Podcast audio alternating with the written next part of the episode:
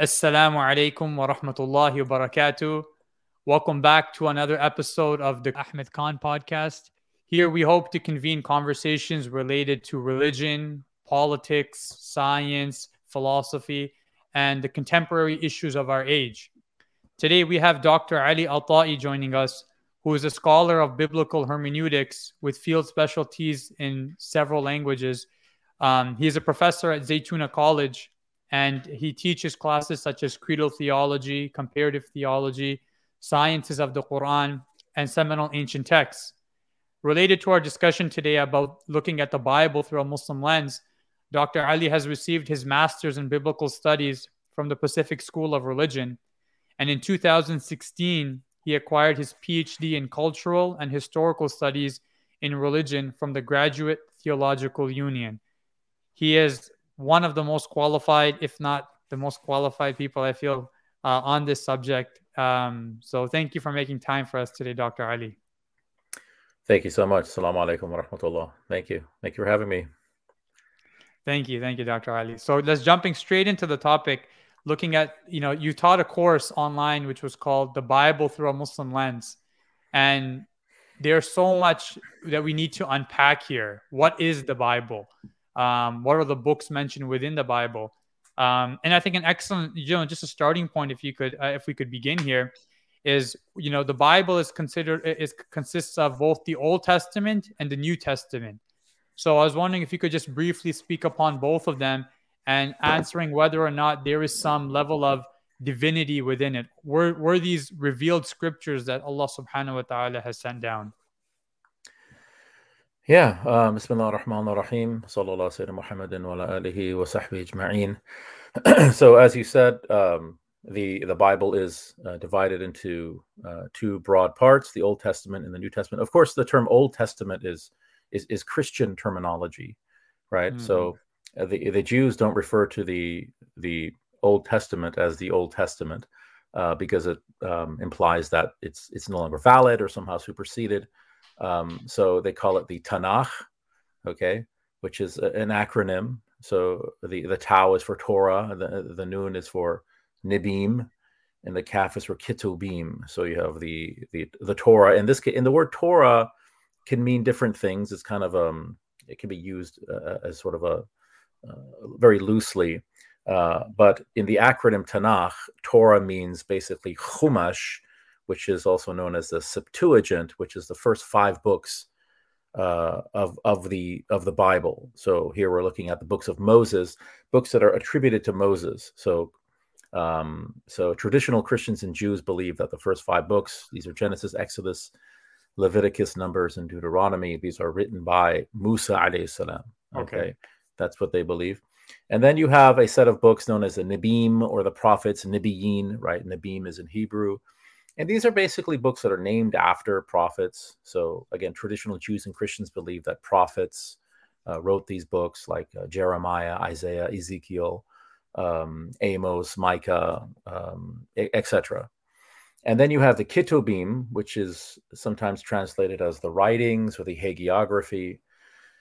And these are also considered to be sacred writings. So, so, so according to um, Orthodox Judaism, there is a hierarchy of of revelation, if you will. So the first five books of Moses is considered the highest type of revelation. It's you know basically like ipsissima uh, verba, the very words of God. Basically, what like the traditional Muslim position is regarding the Quran. That that you know with the Quran, we don't believe that these are the words of the Prophet sallallahu alaihi wasallam. I mean, he was the first human being to utter them right? Mm-hmm.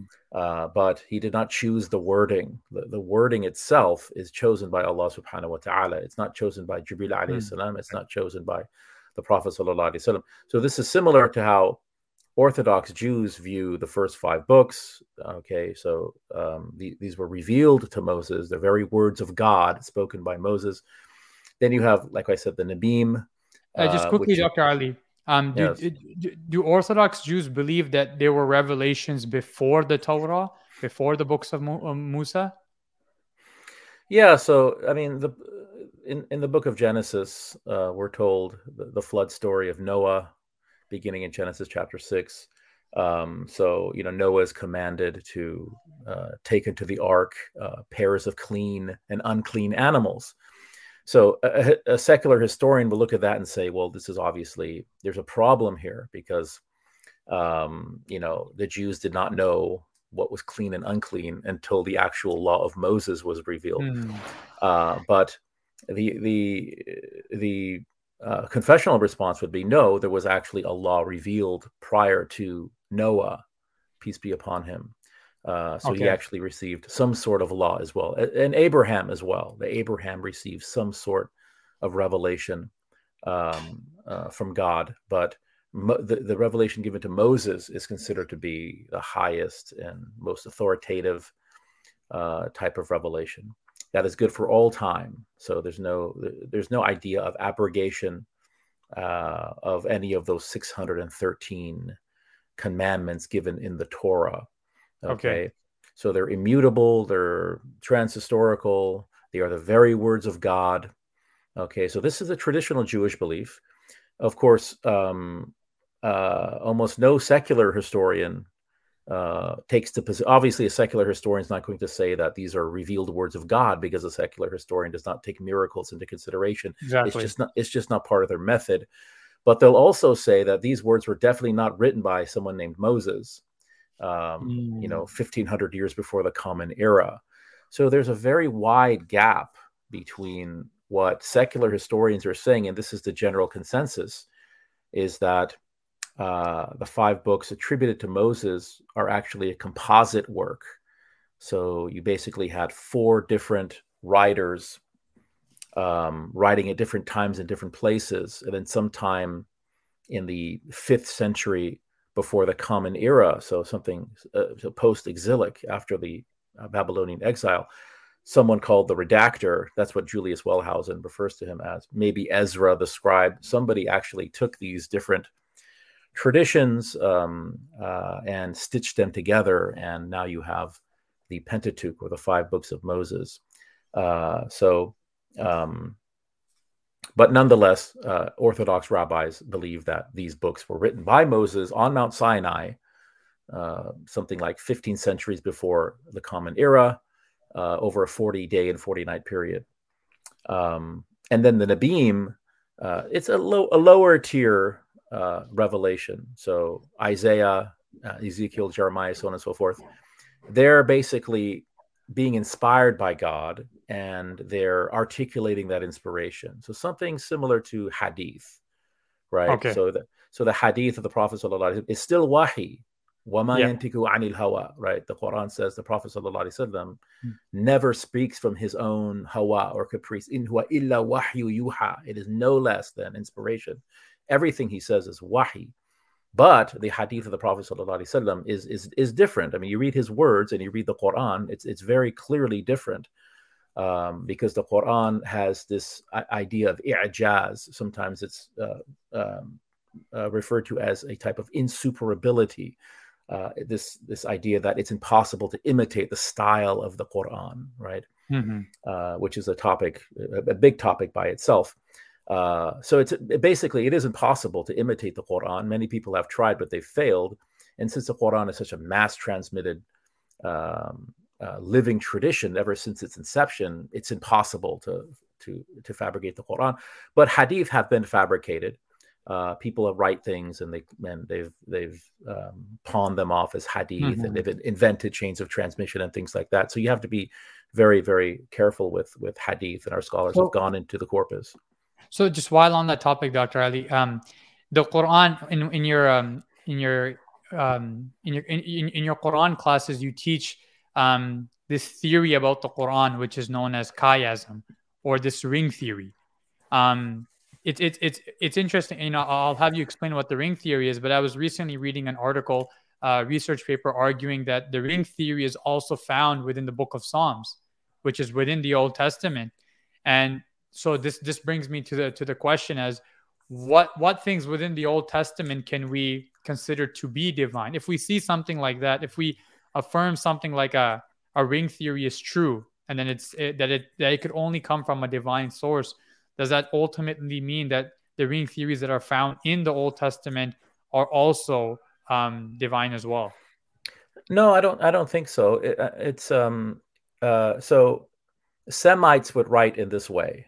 Okay, this is a, a very common way, um, a very common type of of Semitic rhetoric is to write in a chiasmus or in a ring structure or in parallel structures.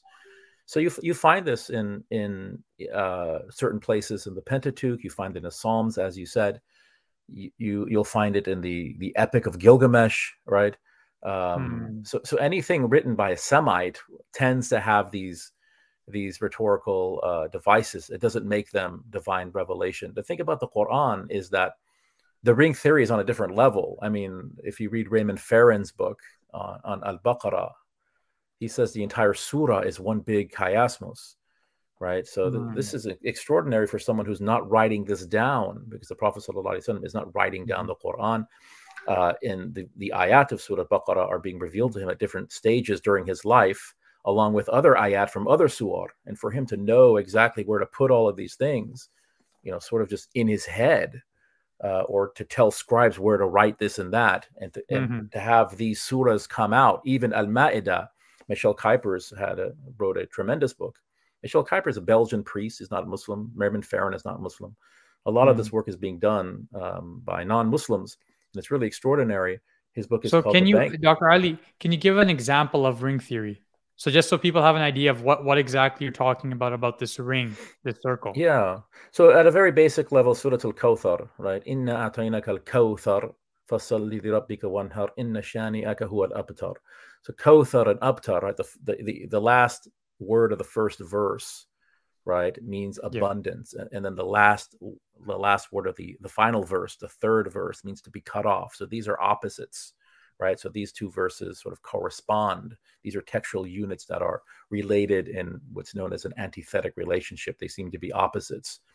So then what's in the middle, that's the sort of uh, the sort of highlighter, the the sort of um, uh, sort of uh, main point, I guess you can say, the focus of the surah uh, is to worship and to sacrifice for the sake of Allah subhanahu wa ta'ala, right? Uh, so, uh, so ring theory, also known as chiasmus. So it comes after, you know, the letter chi is an X, right? Mm, an X, okay. right? So what you have at the top of the X sort of matches what's down at the bottom in some sort of uh, some sort of relationship, rhetorical relationship, either in the sense of being antithetical, it's sort of it's sort of the opposite, or it's synonymic, and then right in the middle of the X, you know, the focus. Uh, that that's that's that's where everything sort of converges towards, mm-hmm. and that's the most important part, or the highlight, the pivot. All right, it's called the uh, the Amud, like Islahi and Farahi, who are confessional Muslim scholars. They actually they, they actually uh, also um, bring this to light in their books as well. To Tadabbur Quran, for example, uh, they call it the Amud, which is like the sort of I guess you could say the like pillar, the center, the, the, main the center, thing. the main mm thing. Yeah, so that's a very like in, simple example. Okay, uh, like in like in Ayatul Kursi, for example. Um, Yeah. Do you mind explaining the, the ring theory that's there? And then, Yeah, I mean, I'd have to, I'd have to pull it up. I know we've we've we've gone over that in, in our class. Mhm. So, like the first verse, it it it the corresponds with uh, the last. it corresponds with the last. There's sermon, there's uh, um, similar terminology being used. Uh, sometimes exactly the same phraseology is being used, and then the second part of the ayah matches the second to last part, the third part, the third to last part, and right in the middle I believe يَعْلَمُونَ مَا بَيْنَ أَيْدِيهِمْ وَمَا خَلْفَهُم is right in the middle, uh, stressing the absolute uh, omniscience of Allah subhanahu wa ta'ala.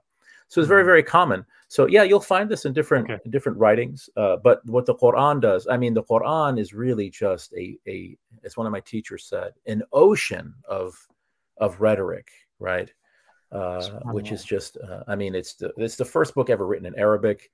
Uh, it's absolutely unmatched uh, by anything um, nothing even comes close to the Quran. Um, and uh, and so it's it's really interesting. The Prophet ﷺ as a Nabi al Ummi, which has different meanings, Gentile prophet, but it can also mean the unlettered prophet. Someone can write uh, this type of, of book with all of these rhetorical uh, devices um, uh, and um, and consistently uh, not contradict himself and challenge, right? The challenge is is is an open challenge. It's called the tahaddi, right? And mm-hmm. uh, you know, and we're gonna in our ulum al Quran class. You haven't taken it yet, but we actually, because some Christians have claimed to have answered the challenge, so we mm-hmm. actually review some of their so-called suwar that they've they've written. Um, you know, 1999, I think Wine Press Publishing they put out a book called Furqanul Haq, right, uh, where they basically wrote a counterfeit Quran in order to a- answer the challenge. So actually, in our class, we actually go through these these uh, these so-called suwar and demonstrate how they're nothing like uh, hmm. the Quran, and in many times they plagiarize wholesale from the Quran. So so the challenge is not to you know instead of saying "Qul ahad," you say "Qul ilahuna wahidun" or something. You change a few words. No, it's not. It, it, the challenge is not to take the Quran and, and change a few words. It's to imitate the style of the Quran. Mm-hmm. and that by itself requires uh, you know a separate lecture by itself exactly what what i mean by that um, but you just just while we're on that topic dr ali i once came across yeah. um, i don't know who wrote it but there was some deviant sect that tried to imitate the quran and um, i read one of their um, surahs that they wrote and it was literally a copy and paste of um, surat nas or surah it was surat yeah. nas and they just changed one or two words in it and they said we've imitated it. And I'm like, you yeah. basically just took one word out and changed it. Yeah, and that's uh, yeah, that's what the Furqan al Haq does. There's also this lady. I think she was, I think a couple years ago. Um, I'm not sure, maybe in Tunisia, where she wrote this Surat Covid, right? The Surah of COVID. Uh, and if you read it, it actually sounds to an untrained ear, it sounds like the Quran, but the meanings are totally ridiculous right? Mm. Uh, so you know they came to Musaylama according to our tradition because Musaylama was claiming to be a prophet, and and uh, apparently he was actually a pretty good poet. But you know, there's different types of miracles in our tradition, right? So there's you know there's a mu'jiza, which is a miracle given to a prophet, and then there's something called an ihana, which is given to someone who's claiming to be a prophet, which is a miracle. It's it's considered to be a breach of of, of natural occurrence. Um, but the purpose of it is to humiliate a false prophet. Uh, mm. So, for example, the Prophet ﷺ in our tradition, he mm-hmm. spat into a well and the water overflowed, and this beautiful smell of musk came from the well. While Musaylama al Kadhab, he spat into a well and it dried up, and this putrid, foul smell, which is a which is a miracle, right? You don't you don't see that happening, right? It's a kharqul adat. I mean, it's a breach of natural law so you know they came to him and said you know this man in medina he's he's you know he's really reciting something beautiful and you know you know and then he he apparently made some ridiculous you know alfil malfil wama adraka malfil anfahu tawil wa dhayluhu qasir or something. Something completely ridiculous and they laughed him you know to scorn and uh, but many have tried. And you know the, the arabs at that time you know this was the height of their language and they would have taken this challenge very very seriously you know. Mm. and so they were completely incapacitated by the ch- they didn't even try to do it right which is which is a proof of the like the sort of sunni position as opposed to the mu'tazili position the mu'tazili position is that the human being has an internal capacity there's an ability to imitate the quran but allah simply will not allow that person to right um uh, whereas the the Sunni position is that it's just not it's not possible for a human being. He doesn't have the capacity uh, to do that. And our position is strengthened when we look at the history uh, of uh, of the Quran, the history uh, of the Prophet sallallahu that the the Arabs immediately recognized that they could mm. not hmm. imitate uh, the Quran. Um, so so so so the Quran employs these rhetorical devices at a, at a much much more advanced okay. level. Yeah, okay. and even there are even some Orientalists. I mean, you know, the Orientalist is supposed to be you know objective, right? So, but if if you read their books, they have like vastly different opinions as to you know as to you know when the Quran was codified and you know so we would say the entire quran is written down at the time of the prophet sallallahu oh, and the, the committee of sayyidina uthman codified the text or standardized the text and this is more or less the position of uh, Theodor Nöldeke. This is standard Western text uh, in Islamic studies. Uh, the German scholar Theodor Nöldeke, the history of the Quran. But you have other scholars who say that I think it's um, you know John Burton, who said that the Prophet himself uh, codified the Quran, all the way to John Wansbrough who said the Quran was probably written by a committee in Iraq in the eighth century, and there never was a prophet. This type of radical revisionism. Why mm-hmm. is he mm-hmm. saying that? Why, why, why is he saying that a group of scribes in Iraq wrote the Quran? Because it's for him, he can see that it's impossible for one man uh, who's unlettered living in living in Medina uh, to have written this incredible text. It must have been a committee of people who knew Jewish mm-hmm. theology and Christian theology, and they they knew these texts of the ancient uh, or, or, the late antique period, and you know, so that that's his conclusion. I mean, mm-hmm. nobody really takes him seriously anyway. Uh, okay. But that's very interesting as well. Is that is that our narrative um, is is the is basically about the sort of our narrative concerning the codification standardization of the Quran is is is basically the general consensus of the historical okay. community. Okay. Yeah. Uh, whereas when we look at the Torah, there's a big, big difference between what confessional Jews are saying and what the historians are saying. Big difference, mm-hmm. hundreds of years apart. Mm-hmm. And the same as and uh, with the New Testament Gospels. Okay, so Christians, you know, traditional Christians believe that you know matthew wrote matthew's gospel and and matthew was a disciple of jesus. Uh, and john the son of zebedee a disciple of jesus wrote the gospel of john. Uh, almost no secular historian takes this position um, uh, you know unless they're you know really hardcore evangelical scholars. Mm-hmm. Uh, because it does it doesn't make sense. It, it, you know the gospel of john was written probably around 90 of the common era and that's to be generous. I mean so, some put it out really late in the second century. Mm-hmm. okay so let's just say and, and those just, uh, those gospels you're referring to are part of the new testament correct? The new testament yeah so that's the second major part of the bible. You have the old testament or tanakh and then you have the new testament. The new testament begins with these four gospels that are supposed to be written by two disciples of jesus and then two disciples of disciples.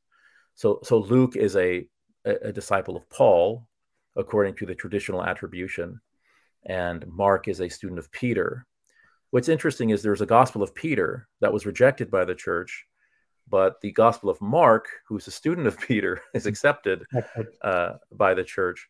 Uh, the reason why the Gospel of Peter was not accepted by the church is, is because uh, uh, during the resurrection of Jesus, the cross actually comes out of the tomb and begins to speak uh, and they thought that was just ridiculous. Wow, interesting. Um, and also, the gospel in the Gospel of Peter, it says that Jesus on the cross, it says that that basically God t- uh, took his soul, removed his soul. Uh, so it almost seems like uh, he he didn't die from his from the actual ordeal of the crucifixion; that he was sort of raptured up into heaven. That's what sort of the the sort of uh, that's how one could read what the Gospel of Peter is actually saying. So if Jesus doesn't die as God and he doesn't die from his ordeal, then there's no vicarious atonement for sin. So, so Dr. Uh, Ali, you keep mentioning um, the word gospel. Is this gospel you're referring to the Injil? Well, so yeah, I mean the word gospel means Injil, right? So as Muslims, we believe that Isa salam was given a revelation Okay. And the Quran calls that revelation Al Injil, the gospel. Okay. So if you read Matthew's gospel, for example, in Matthew's gospel, it says that Jesus would go to a certain place and he would teach the gospel. So my question is, what is Jesus teaching? Is he teaching Matthew's gospel? Mm-hmm. No, because Matthew's gospel was not written yet, right? Mm-hmm. Is he mm-hmm. teaching Luke's gospel? No, not written yet. Is he teaching something written by Paul in Galatians or in First Corinthians? No, these things are not written. So what is Jesus teaching when Matthew says Jesus is going to a certain certain place and he's teaching the gospel? We believe in that gospel. That's the mm. proto gospel. Now, where is that gospel? It probably was never written down. It was probably a, a the spoken message of Isa. This is probably why he's called Kalimatullah, Allahu alam. Okay. Uh, and, and it probably Allah means the word of Allah. The word of Allah, a word from Allah subhanahu wa ta'ala. Yeah. Uh, so I, I think that eventually his words were written down. Um, some of those words are probably preserved in the four Christian gospels, but there were over 30 gospels there was there were several epistles that did not make it into the new testament you know the, the first christian writer is paul okay and uh, paul is the first person in recorded history to say that jesus was crucified uh, and he says this in the book of galatians. Um, and uh, my question is you know why is paul why does it seem like paul is the only christian in the 50s and 60s that that's writing these letters and epistles. Where are the letters and epistles of the other disciples of yeah. jesus? I mean paul was not even a disciple of jesus according to according to christian admission. He was he was uh, commissioned later um, when he was um, you know this sort of what is it called? The uh, the damascus roadside conversion or whatever they call it you know where where is the letter where, where, are the where are the authoritative or the authentic letters of peter and james? A, a, christian would say they're in the new testament. There's something called first peter and second peter and there's something called uh, the epistle of james. Almost all historians view those as forgeries. They were written much later in the second century. They were mm, not okay. written by james. They were not written by james. They were not written by peter. The letter of jude was not written by jude we don't have the authentic writings of the actual disciples of Isa alayhi salam.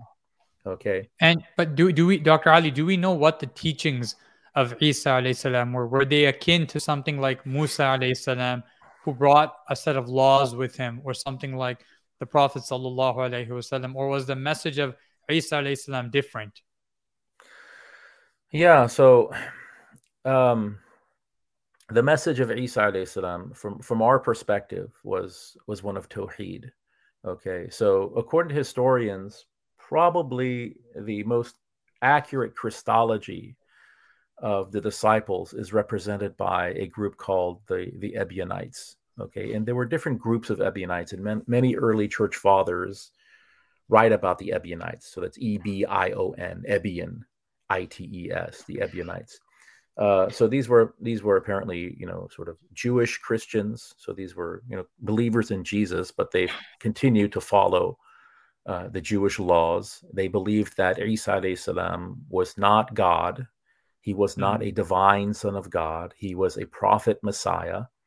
Okay, um, who taught them basically the the spirit of the law. He confirmed um, the the commandments of Musa alayhi salam, but he did make certain amendments and addendums to the law because that's the that's the prerogative of a rasul, and that's something that the Quran actually says. The Quran quoting mm-hmm. Isa alayhi salam that I've come to make lawful part of that which was made unlawful uh, for you.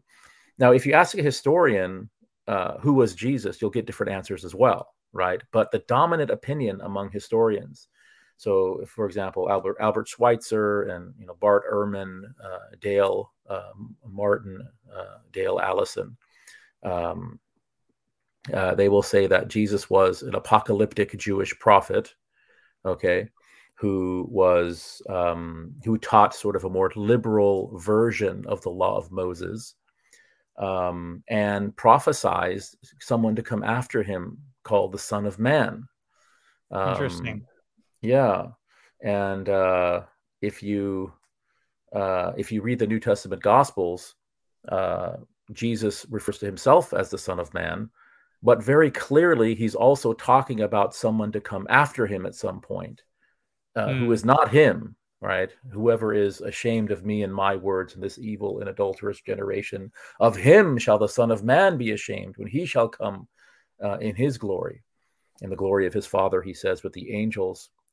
Um, so is that exactly what Jesus said? No. I mean, this was written in Greek. It was written by Mark around 70 of the Common Era. Ma- Mark is highly influenced by Pauline Christology. He's highly influenced by, um, uh, I would say, Middle Platonism. I would say he's also influenced by Enochic uh, um, tradition. I mean, there's we don't have to go into these these terms, but um, it's it's sufficient to say that the four gospels are highly influenced by by Greek metaphysics.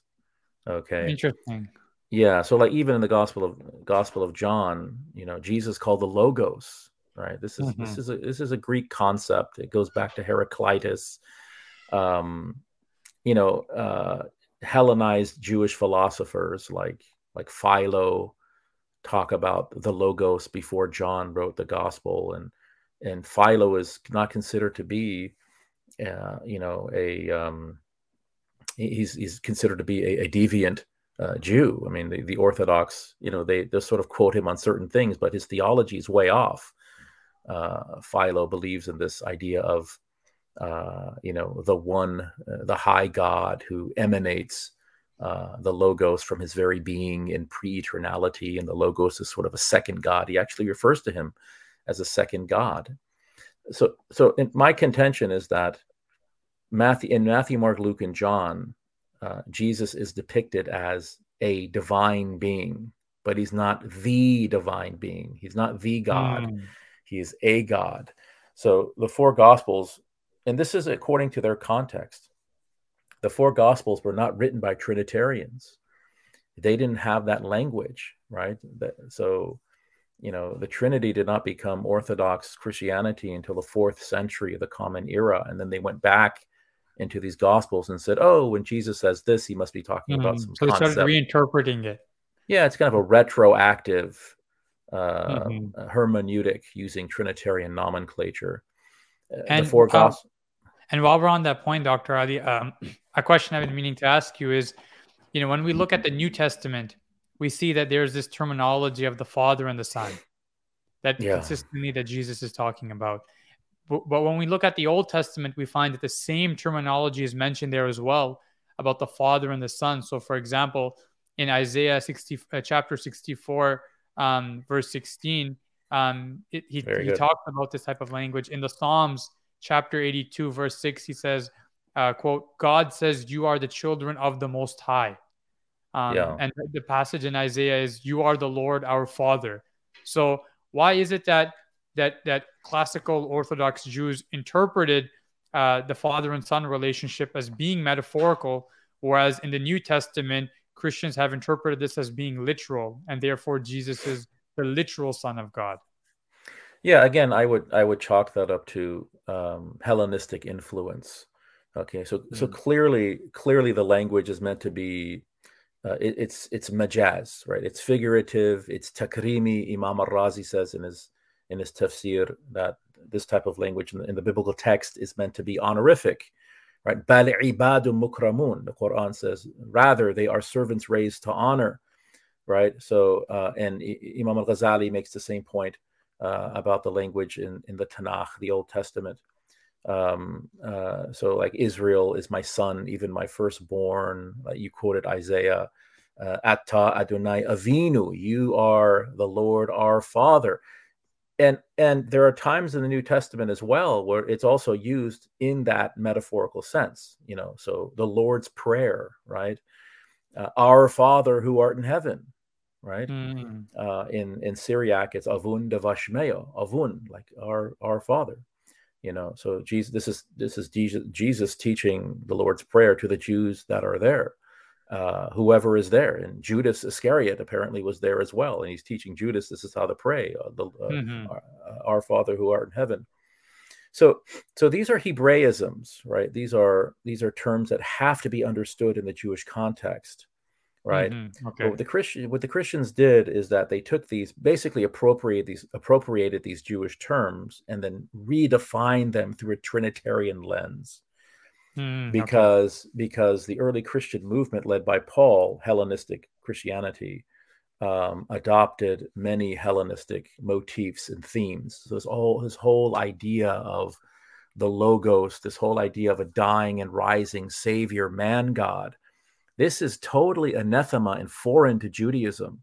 This mm. idea that it, that God becomes a human being or God sends a divine being who's supposed to be his son somehow to die for the sins of humanity. Nothing is more antithetical to Judaism than such mm. a belief.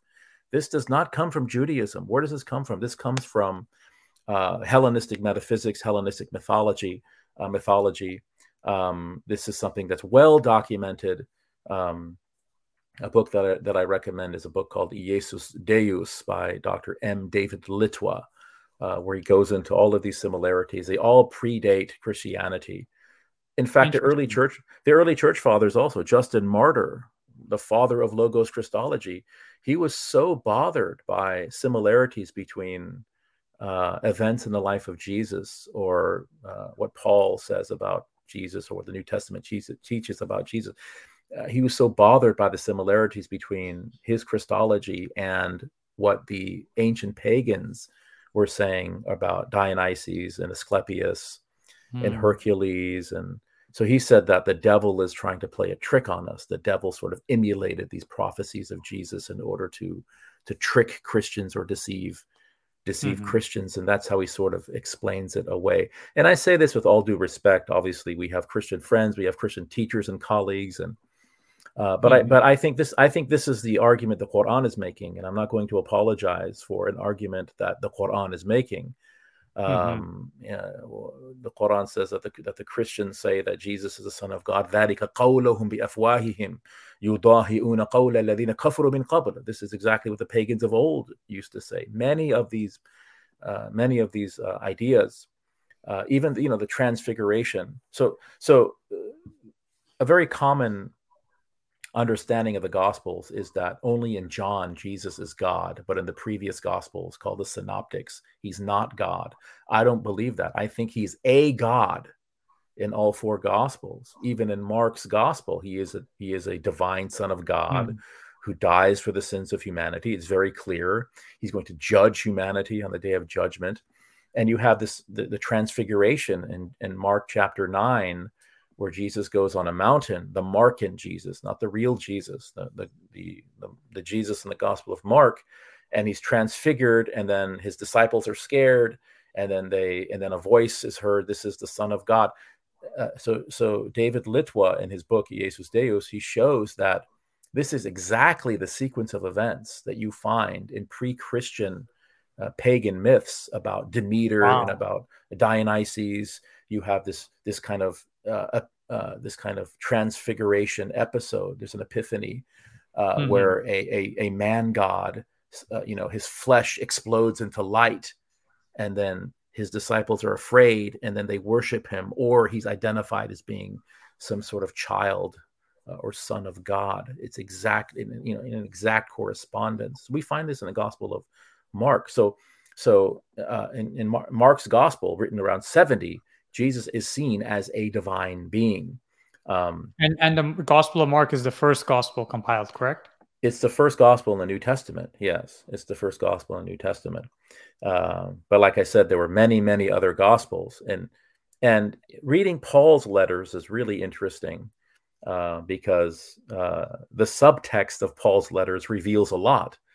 You know, in Galatians, you know, Paul is very angry with with the Galatians. So Paul went to a place called Galatia, which is in Turkey, right? And he evangelized mm-hmm. them with with his gospel. And he actually says, "My gospel." He uses that phrase three times. This is my gospel, my gospel. My why not the gospel? My mm-hmm. gospel. So he goes there and he and he gives them his gospel, and then and then uh, and then he leaves the city. And then, according to the standard exegesis of of Galatians, Jewish Christians from Jerusalem, you know, probably sent by James, you know, who is the brother of Jesus, the successor of Jesus. He's called Yaakov Hatzadiq, James do Just. We, do we, do we as Muslims believe that James is the brother of Isa? I mean, there's no reason that, that to reject that. I mean, there's there's nothing. Allahu alam. I mean, is is his mother Maryam? Uh, possibly. So so for Catholics, it's a big no no. So so Maryam alayhi salam, she has to stay a virgin her entire life in Catholicism. Mm-hmm. In Protestantism, there's no such uh, doctrine of perpetual virginity. Okay. So, who is James? Probably, he's probably the stepbrother of Isa salam, um, or he's the actual half brother of Isa salam. It's possible that Maryam salam uh, had children after after Isa salam, but nonetheless, James is the he, he is the successor of Jesus in Jerusalem and according to the standard exegesis of Galatians, he sends he sends apostles, men from James, it says, into Galatia to correct Paul's deviant teachings. And mm. Paul writes this like white hot letter back to the Galatians, where he just does not hold back, and he says, "Oh, stupid Galatians, who has bewitched you? Uh, didn't I portray Jesus Christ as crucified? Very mm. interesting. What does he mean by that? Did I not portray before your eyes, he says, Jesus Christ clearly as crucified? What were these Jamesonian apostles teaching? Maybe they were teaching that Jesus wasn't crucified. And then he says, Why did you turn to a different gospel? Mm. And he actually hmm. uses that for, he says, Evangelion heteron, right? A different gospel. So there was a different mm-hmm. gospel floating around being, uh, being, being preached by Jamesonian apostles, who was a brother of Jesus. Um, so you know, why should we give precedence uh, to Paul, who who all throughout his letters is I mean, his his most vehement enemies are not Jews or pagans; they're actually other Christians. They're Jewish Christians, hmm. and, and the disciples, he, I believe, as well. Right? There was a antagonistic yeah. relationship with the two. Yeah, he he you know he brags about you know withstanding Peter to his face, and he calls you know Peter, James, and John so-called pillars and super apostles. He's very disrespectful. The Corinthians actually demand from Paul uh, a letter of recommendation, which is basically an ijaza, you know, because apparently, um, in order to be a uh, a Christian missionary, you have to have some sort of ijaza, some sort of documentation from mm-hmm. James. Giving you okay. authority to preach the gospel. So the Corinthians, they come to Paul and they ask him, Where's your letter? And he says, I don't need a letter because uh, okay, you, okay, you are my letter. He says, You are my letter. And then oh. he, and then basically he says, eh, you know, that, you know, there's a, you know, there's a messenger from Satan who comes and he beats me. Um, and, uh, you know, that's all the letter I need. You know, this is very, very this stunning. Is what Paul is saying? This is what, Paul, Paul is saying? Paul, okay. yeah, Paul says this in, in his letter to the Corinthians that uh, an angelus Satan, he says, a messenger of Satan, comes and he beats me and uh, and um, in order to keep me humble. And this was a very tormented man. Okay, uh, so, so so but he's he's. Uh-huh. So, so, so, Dr. Ali, you're saying because this is something I've never heard before. So you're saying that when James was going and who's a step step brother or um, you know whatever relationship he has with Isa salam, he's going out there with a gospel. Um, and that gospel is making the argument that Jesus was not crucified. And when Paul finds out about that, he's saying, he's basically saying, like, you know, I have the correct gospel, but you're saying that where is that gospel? And perhaps, you know, some of the things that it's articulating are haq, are truth. Yeah, it, it, I mean, you can read that behind the subtext of Paul's letter. Like, what does he what does he mean when he says, "Did I not portray Jesus Christ clearly before your eyes as crucified?" Mm-hmm. What does he hmm. mean by that? So, a, mm-hmm. a, a, possible meaning of that is that the Galatians were told by these Jamesonian apostles that Jesus was not crucified, or that he was crucified, but that the meaning of the crucifixion is radically different than what how Paul is interpreting because mm. we don't know exactly because we don't have anything authentic from James. Mm. All we have is from Paul, right? Mm-hmm. So Paul is the first person in recorded history to say Jesus was crucified. He's the divine Son of God, and then these four Gospels are highly influenced by Pauline Christology. Okay, so that's just one trajectory. Uh, the Ebionites, I mentioned them earlier, they considered Paul an apostate. They hated Paul. They thought he corrupted the gospel. Okay um, and uh, you know they they they don't like him at all. Um, do we consider do we consider the Ebionites kind of on the teachings of what Isa alayhi salam? Uh, like what group would you say really embodied the teachings of Isa alayhi salam in that early period? Yeah, so the, the early the earliest Christians were called Nazarenes. They weren't called Christians. They were called Hanutz, okay. uh, Hanutzri. Um, uh, Hanotzrim. Um, so that's the Hebrew title uh, because Isa salam, uh, came from Nazareth. Um, and, the, and the Quran uses this title in Nasara for the Christians. The, the Quran does not call them al Masihiyun or something like that. Um, so the earliest the, the, earliest title of the Christians is the Nazarenes. This, they're called this in the book of Acts as well. All of the Christians. I think there was a split. I think there was a split between the the uh, Pauline Nazarenes who adopted Hellenistic ideas, um, and the Jamesonian uh, Nazarenes, who were in the tradition of the actual teachings of Isa salam. Uh, unfortunately, the Pauline Nazarenes they became victor- victorious because Paul was able to basically integrate uh, different elements of um, Greco-Roman religion uh, into the gospel, uh, and by doing so, it made it much more uh, favorable, palatable for a Greco-Roman audience to accept his his version of the gospel. Um, because you know Roman men did he, they, did he do they don't want to circumcise. What's that? they didn't want to circumcise. they don't Uh, want to circumcise you- themselves. Uh, now that you brought that up, I'm gonna go a little bit off tangent. Um, so um, because I think it's related. So when Napoleon got to Egypt, um, Napoleon used to sit with the the Azhari scholars, and they asked him, Napoleon, why don't you become Muslim? And, you know, if you become Muslim, the Ottomans would join you. And Napoleon said, "There's two things that are that are causing my men to deter from Islam." And the ulama said, "You know, okay, let's try to figure out what it is and see if we can reconcile this. Because if Napoleon becomes a, Mus- a Muslim, what a victory it would be."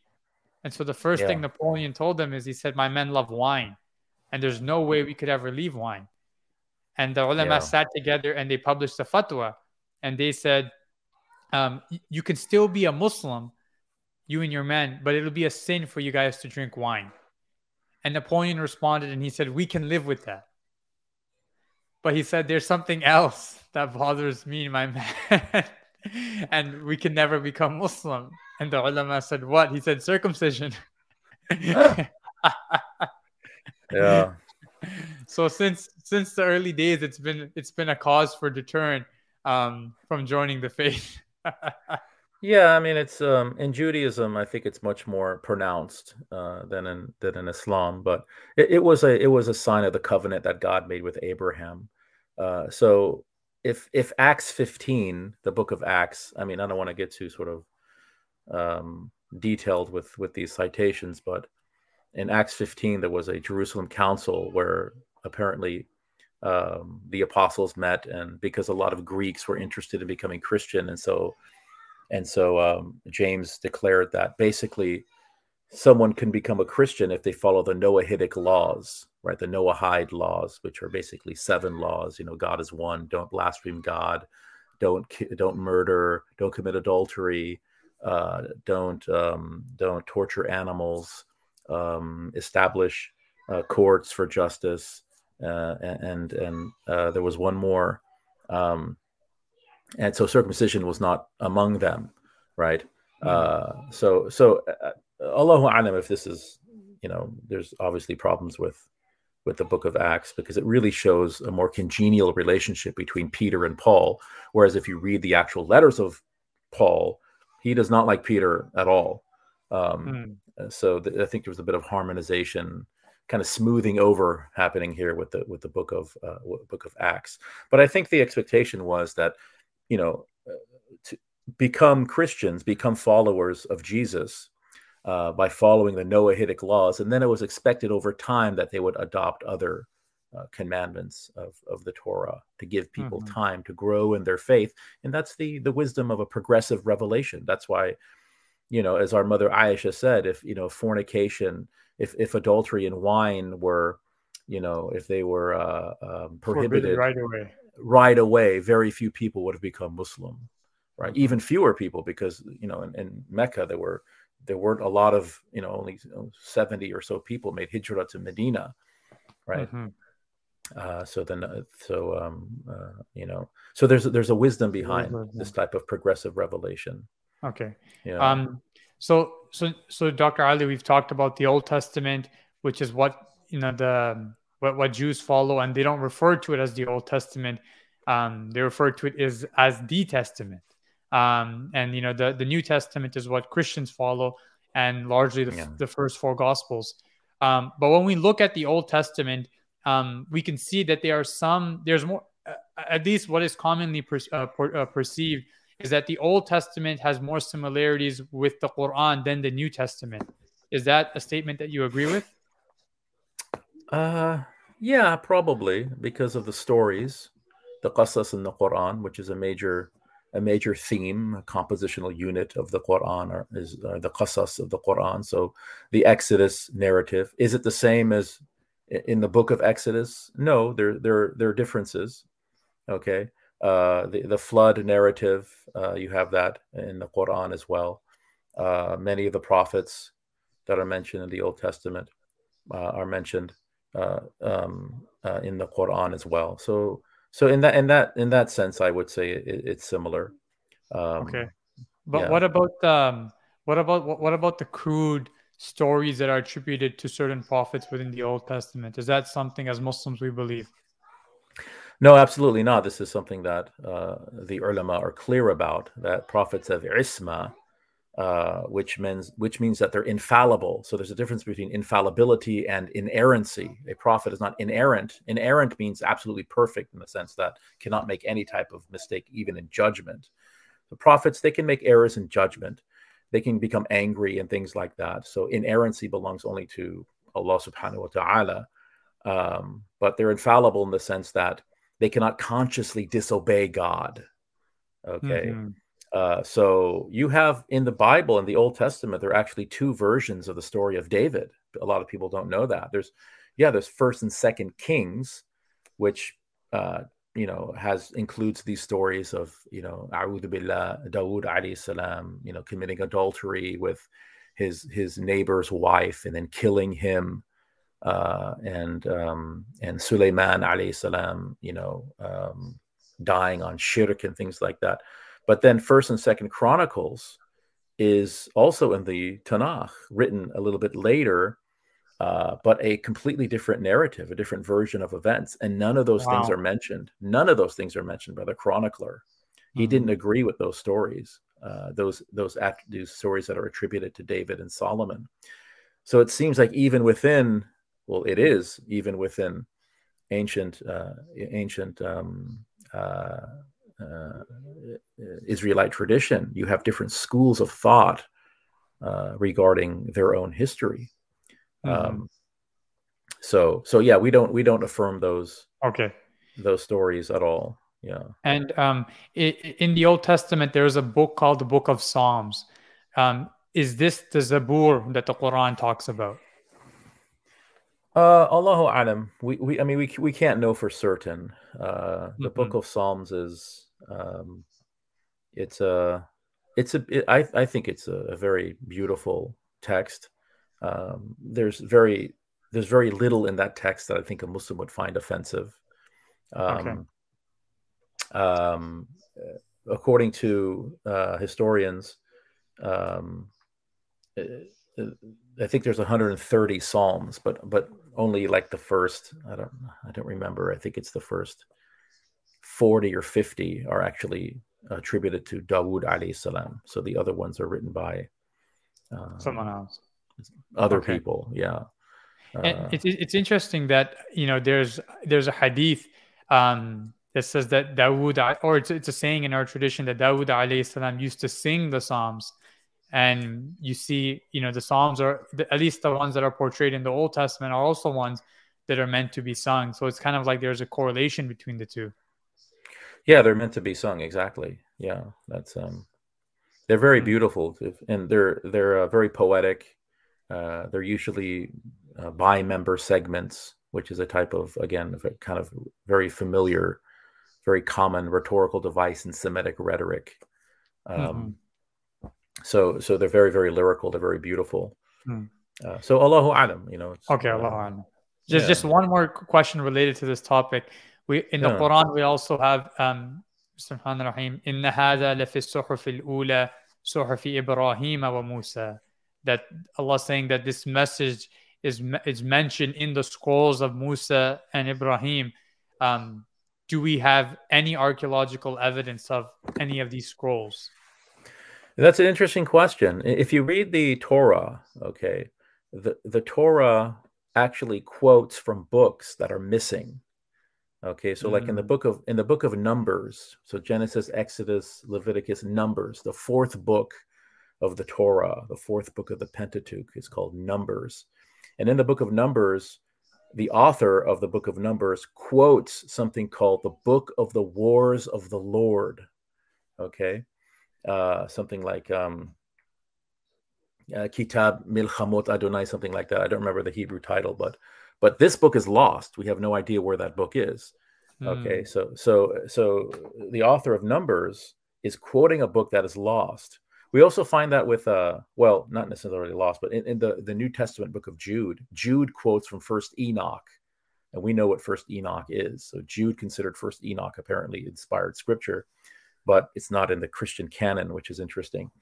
Uh, but the point is that uh, definitely there were books that uh, or writings or scriptures uh, that were given to uh, ancient prophets that are no longer extant.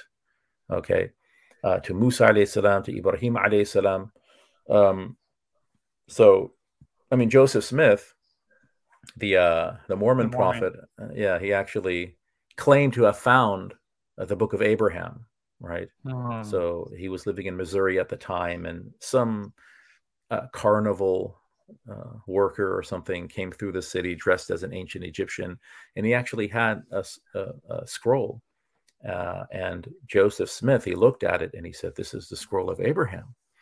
Hmm. And so then he he translated it, uh, and it's considered to be scripture. It's in doctrines. It's in uh, the pearl. Of, I think it's in the pearl of great price. So the Mormons have three major sets of texts that are considered sacred te- sacred literature it's a Book of Mormon, obviously. Then you have something called the, the Pearl of Great Price, and then you have the Doctrines and Covenants, which is like sort of the Hadith of of Joseph Smith. But in the Pearl of Great Price, you have Joseph Smith's translation of the Book of Abraham. Now, un- unfortunately for Joseph Smith, uh, you know, at that time, no one could really falsify his his translation. There were no yeah. Egyptologists living in uh-huh. Missouri at that time, right? Uh, but when do, Egyptolog- do, you know do you know some of the things that were mentioned in there that he was writing? Yeah, so Egyptologists actually went back and looked at the actual scroll, uh, mm-hmm. and and it's actually a first century BCE uh, funeral scroll that has nothing to do with Abraham, uh, but is but is talking about sort of the the sort of beliefs about ancient Egyptian afterlife, and the, the main characters are you know Isis and and Horus, and so it has absolutely nothing to do whatsoever with Abraham. It it doesn't mm-hmm. even it's not even close to his time. Uh, but Mormons today they continue to insist that somehow you know that this is that this is accurate and it's and it's uh it's um the book of abraham uh but uh you know that's uh so you know there's there's cognitive dissonance so that's what happens mm-hmm. when your beliefs are suddenly falsified you have to sort of it's like the in the in the new testament it, if you if we take the new testament gospels and, and christians are not gonna they're not gonna like what i'm about to say but if if you look at the new testament gospels at face value then Jesus is a false prophet according to the New Testament. Because in the New Testament, Jesus says that, that the coming kingdom of God will arrive during, during his generation. Okay, there are some standing here that shall not taste death until mm. they see the kingdom of God, until they see the Son of Man coming. He tells Caiaphas, the high priest, and you shall see the Son of Man coming in the clouds. Um, you know um, and you mentioned you mentioned in your, your your class that paul would go around telling people not to get married because you know like the yeah. day of judgment and stuff was right about to come. Yeah that's a that's a signature pauline motif. Paul believed that the that the second coming the kingdom of god is going to manifest at any moment.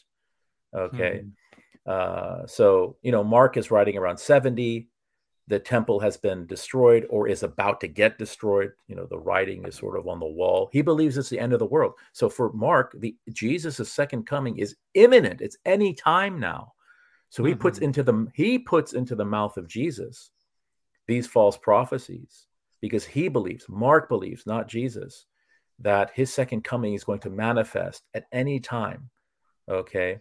Um and so and so there's and so this obviously did not happen right mm-hmm. so you have that cognitive dissonance now it's interesting there is a there is a christian eschatology called preterism preterism which How basically P R E T E R I S M. it's also called the 70 ad doctrine and they say that it did come true that the second coming mm. of jesus did happen during his generation which is like 40 years. So Jesus said this in 30 or something. And then the temple was, so they actually say the second coming of Jesus was Jesus coming back as judgment upon uh, the Jews for mm, rejecting yeah. him. And so and the temple, the temple. was destroyed, oh, okay. destroying his, yeah. So, th- so, so, so this is how they interpret because plainly the cl- clearly the markan jesus is saying that this is going to happen within a generation so the way that they're approaching those texts is correct. That's exactly what Jesus is saying. Mm-hmm. But their but their conclusions are way out of whack. So Jesus was talking about judgment coming upon and destroying the temple, and uh, so uh, so this is this is what happens when you have cognitive dissonance, right? It's like the uh, yeah. uh, there was a false messiah called Shabtai Tzvi, right? Who who was a Turkish rabbi and I think this was in the 17th century. He actually said he, that he was the Messiah, right? And then, um, and uh, Nathan of Gaza, who was a great rabbi, he actually endorsed him being the Messiah. And this was a global movement. Jews from all around the world, right, wow. believed that th- this man was the Messiah, Shabtai Tzvi. And they had their bags packed, and they were expecting to be magically transported to Jerusalem, and and uh, and and then Shabtai Tzvi um, he he basically started preaching that you know the the the Ottoman Sultanate was about to be overthrown by, by him, which is which, which which is treachery, right? This is khiyana, right? So he uh-huh. was arrested. Uh, he was arrested, and and uh, he actually he actually ended up becoming Muslim. Uh, but but still but still his many of his followers they said oh this is you know this he's still the messiah and this is what we're supposed to do. He's he's not actually muslim he's actually faking being a muslim so we have to outwardly become muslim. So to this day uh, there there are jews in turkey that outwardly look muslim. They pray five times a day in the mosque but they're inwardly jewish because they're uh-huh. still followers of this false messiah Shabtai Tzvi this is what you huh. do when there's cognitive dissonance. You have to radically reinterpret your beliefs, or you have exactly. to abandon your beliefs. Exactly. Yeah. And um, so this brings me to, uh, to, to another question. Every year, there's some new archaeological finding or so where they say we found these new Dead Sea Scrolls. Um, what exactly are these scrolls that they're finding? Are these, you know, backing up the New Testament, Old Testament? Are these hidden texts?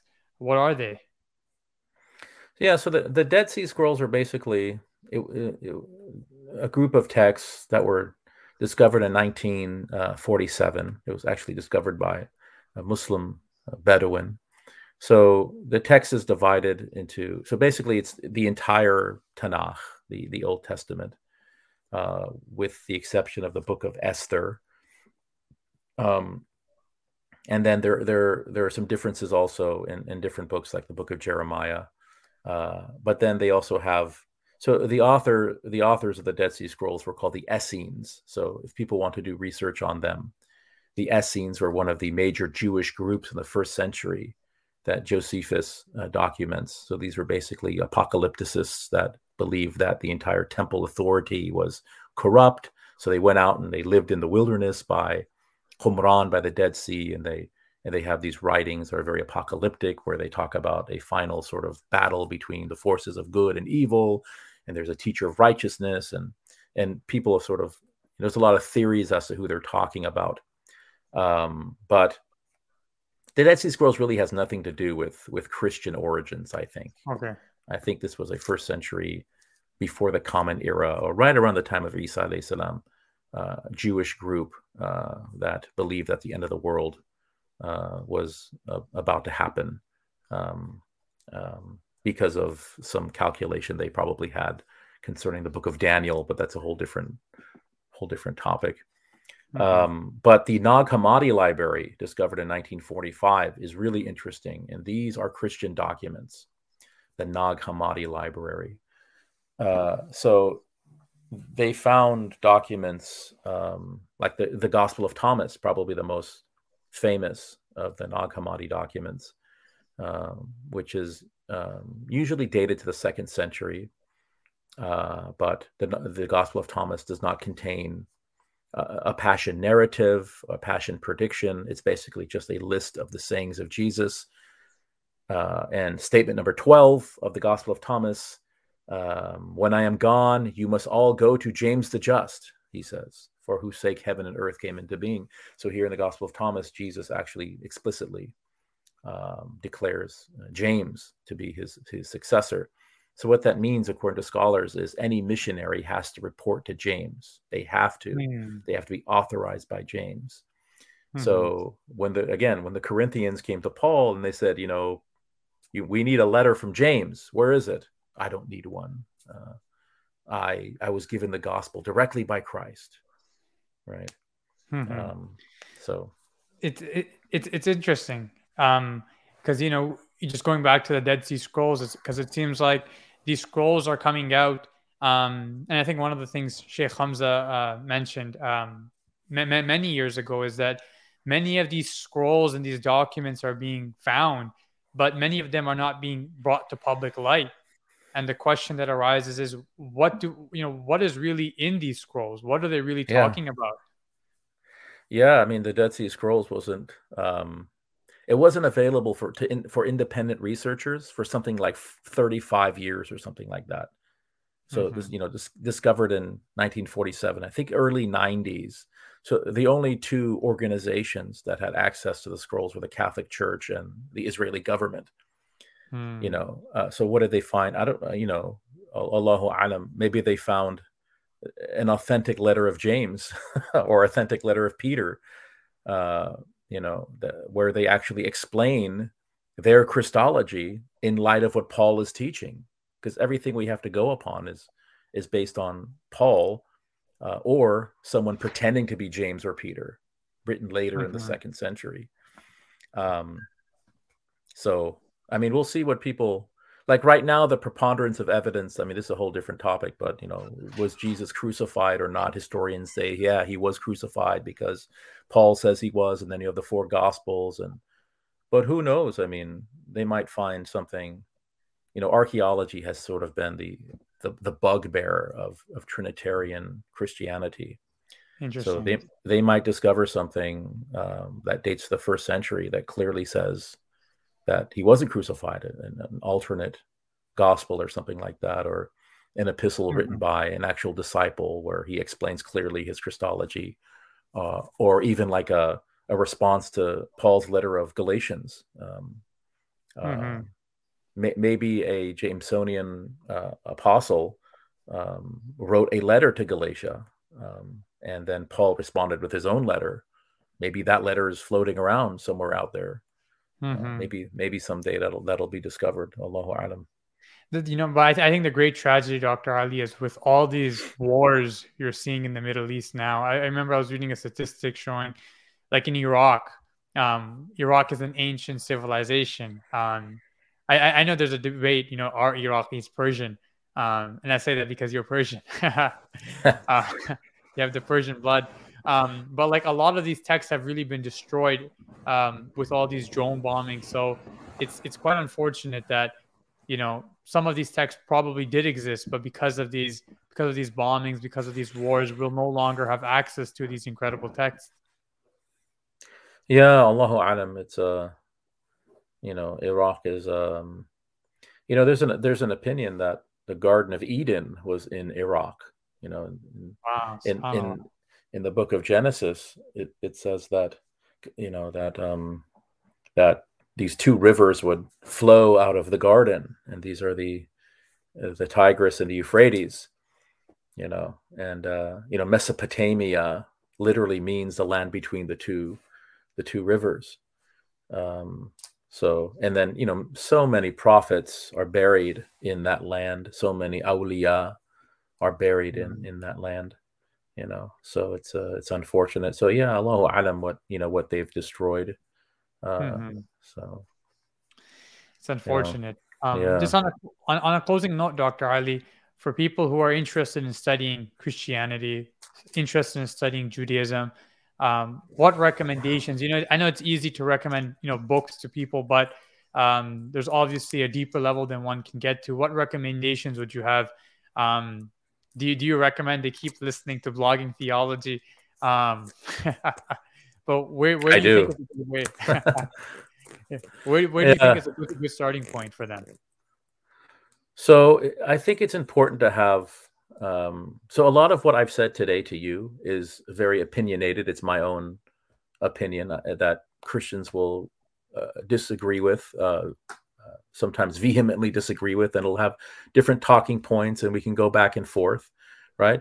So uh, I would say that uh, the, a good starting point for someone that wants to learn these traditions is actually to seek um, authentic knowledge uh, regarding these traditions right so so if someone comes to you and says i want to learn islam you know what would you recommend you'd, you'd have to learn from muslims and muslim texts muslim scholars you know so so and and then we can form our own opinions later so you know it's really important for us to have accurate authentic knowledge uh, accurate knowledge uh, of these traditions before we can actually be a bit uh, judgmental about them and compare them and ask questions and be critical.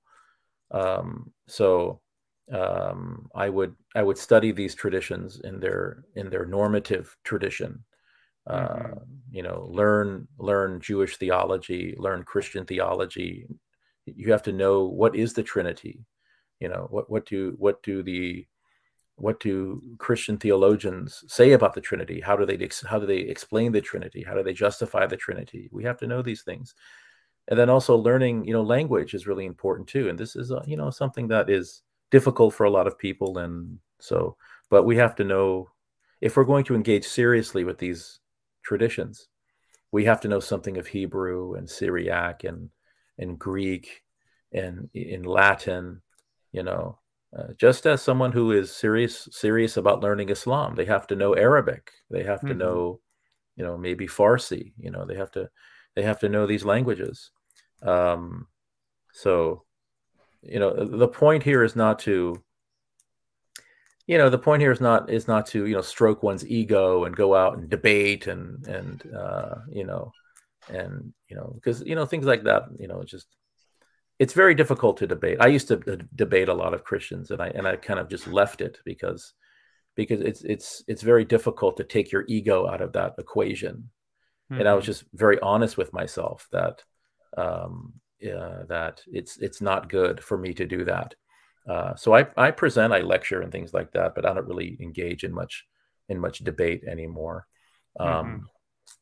uh, and oftentimes debates that you watch on YouTube and things like that, they sort of spiral way out of you know control and it becomes basically two people just kind of mocking each other and so i'm not really interested in, in all that so my advice is learn these traditions in their normative uh, um, uh, um, what's the word i'm looking for understandings right? exactly yeah because it's an excellent point because some people will just brush off you know they'll they'll pick up one book on a religion and they'll say you know I understand it completely.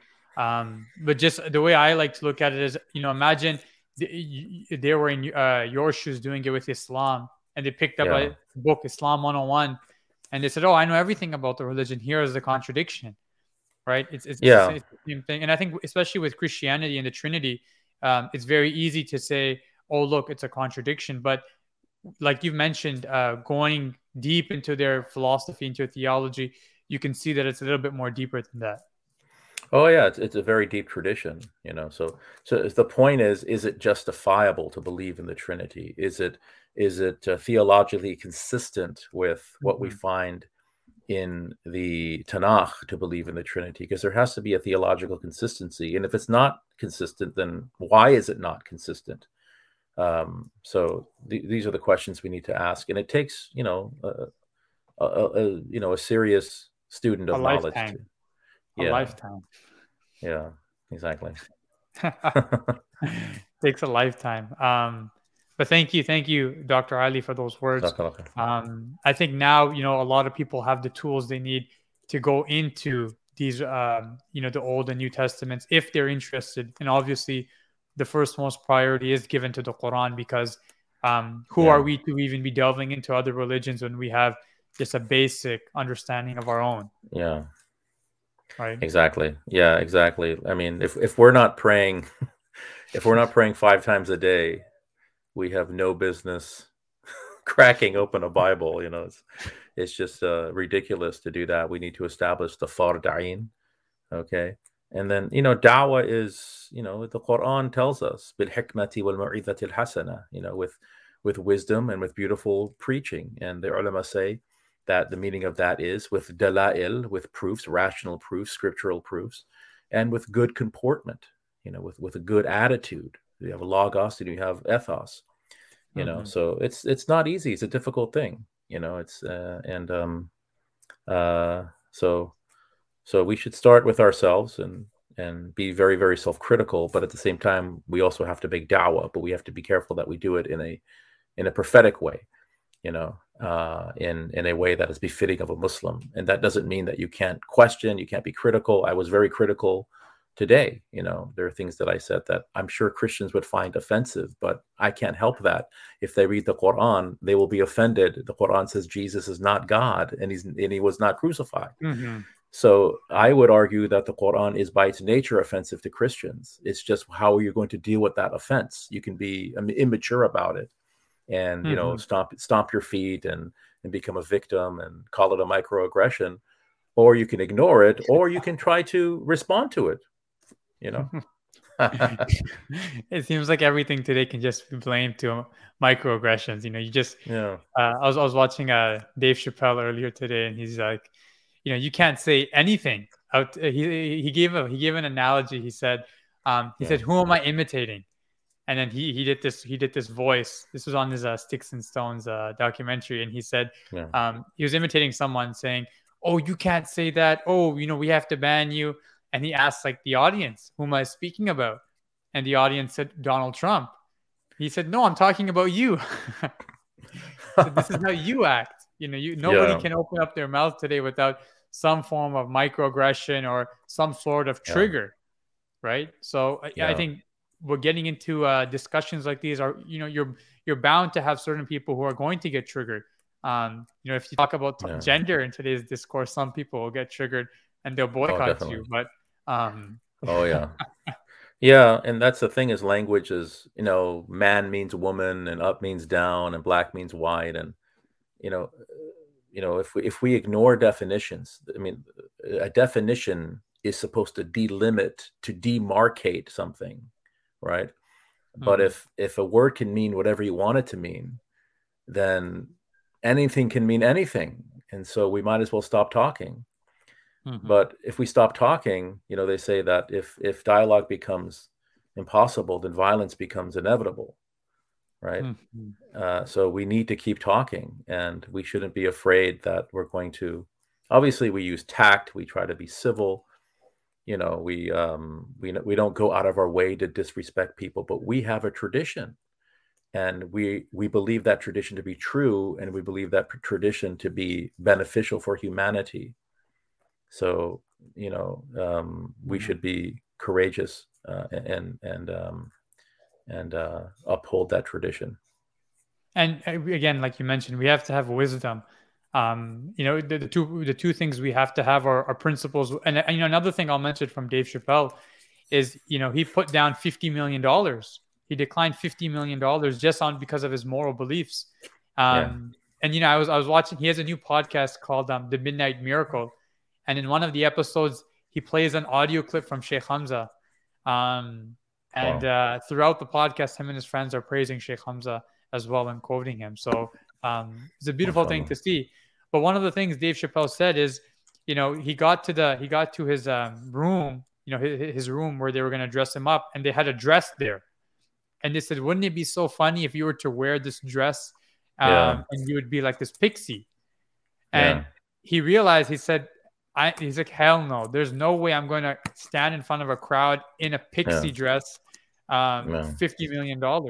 And, you know, everybody, you know, everybody looked at him and said he was crazy. He declined 50 million but it was because he held on to his principles. And later on, Netflix gave him 60 million. So, you know, I think I think the proof is, you know, if you hold on to your beliefs, ultimately you'll be vindicated and the reward will come.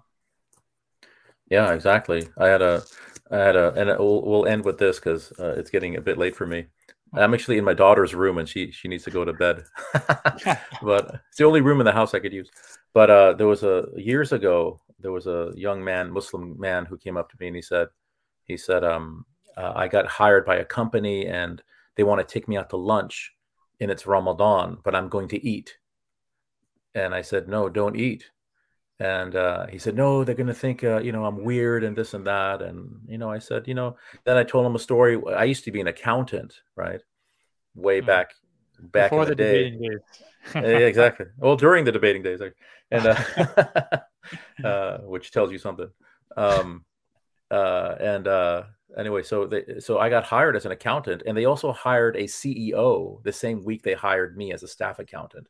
So they took both of us out to lunch, okay, and it was Ramadan, okay. So we go out and uh, and so I say, oh, I'm I'm fasting, and the CEO was a Jewish man, and it was Passover week, and so he actually brought his own lunch. He had these crackers and and we just hit it off right there at that lunch. This is the CEO of the company, and wow. I'm a lowly staff accountant. I'm a 22, 23 year old staff accountant.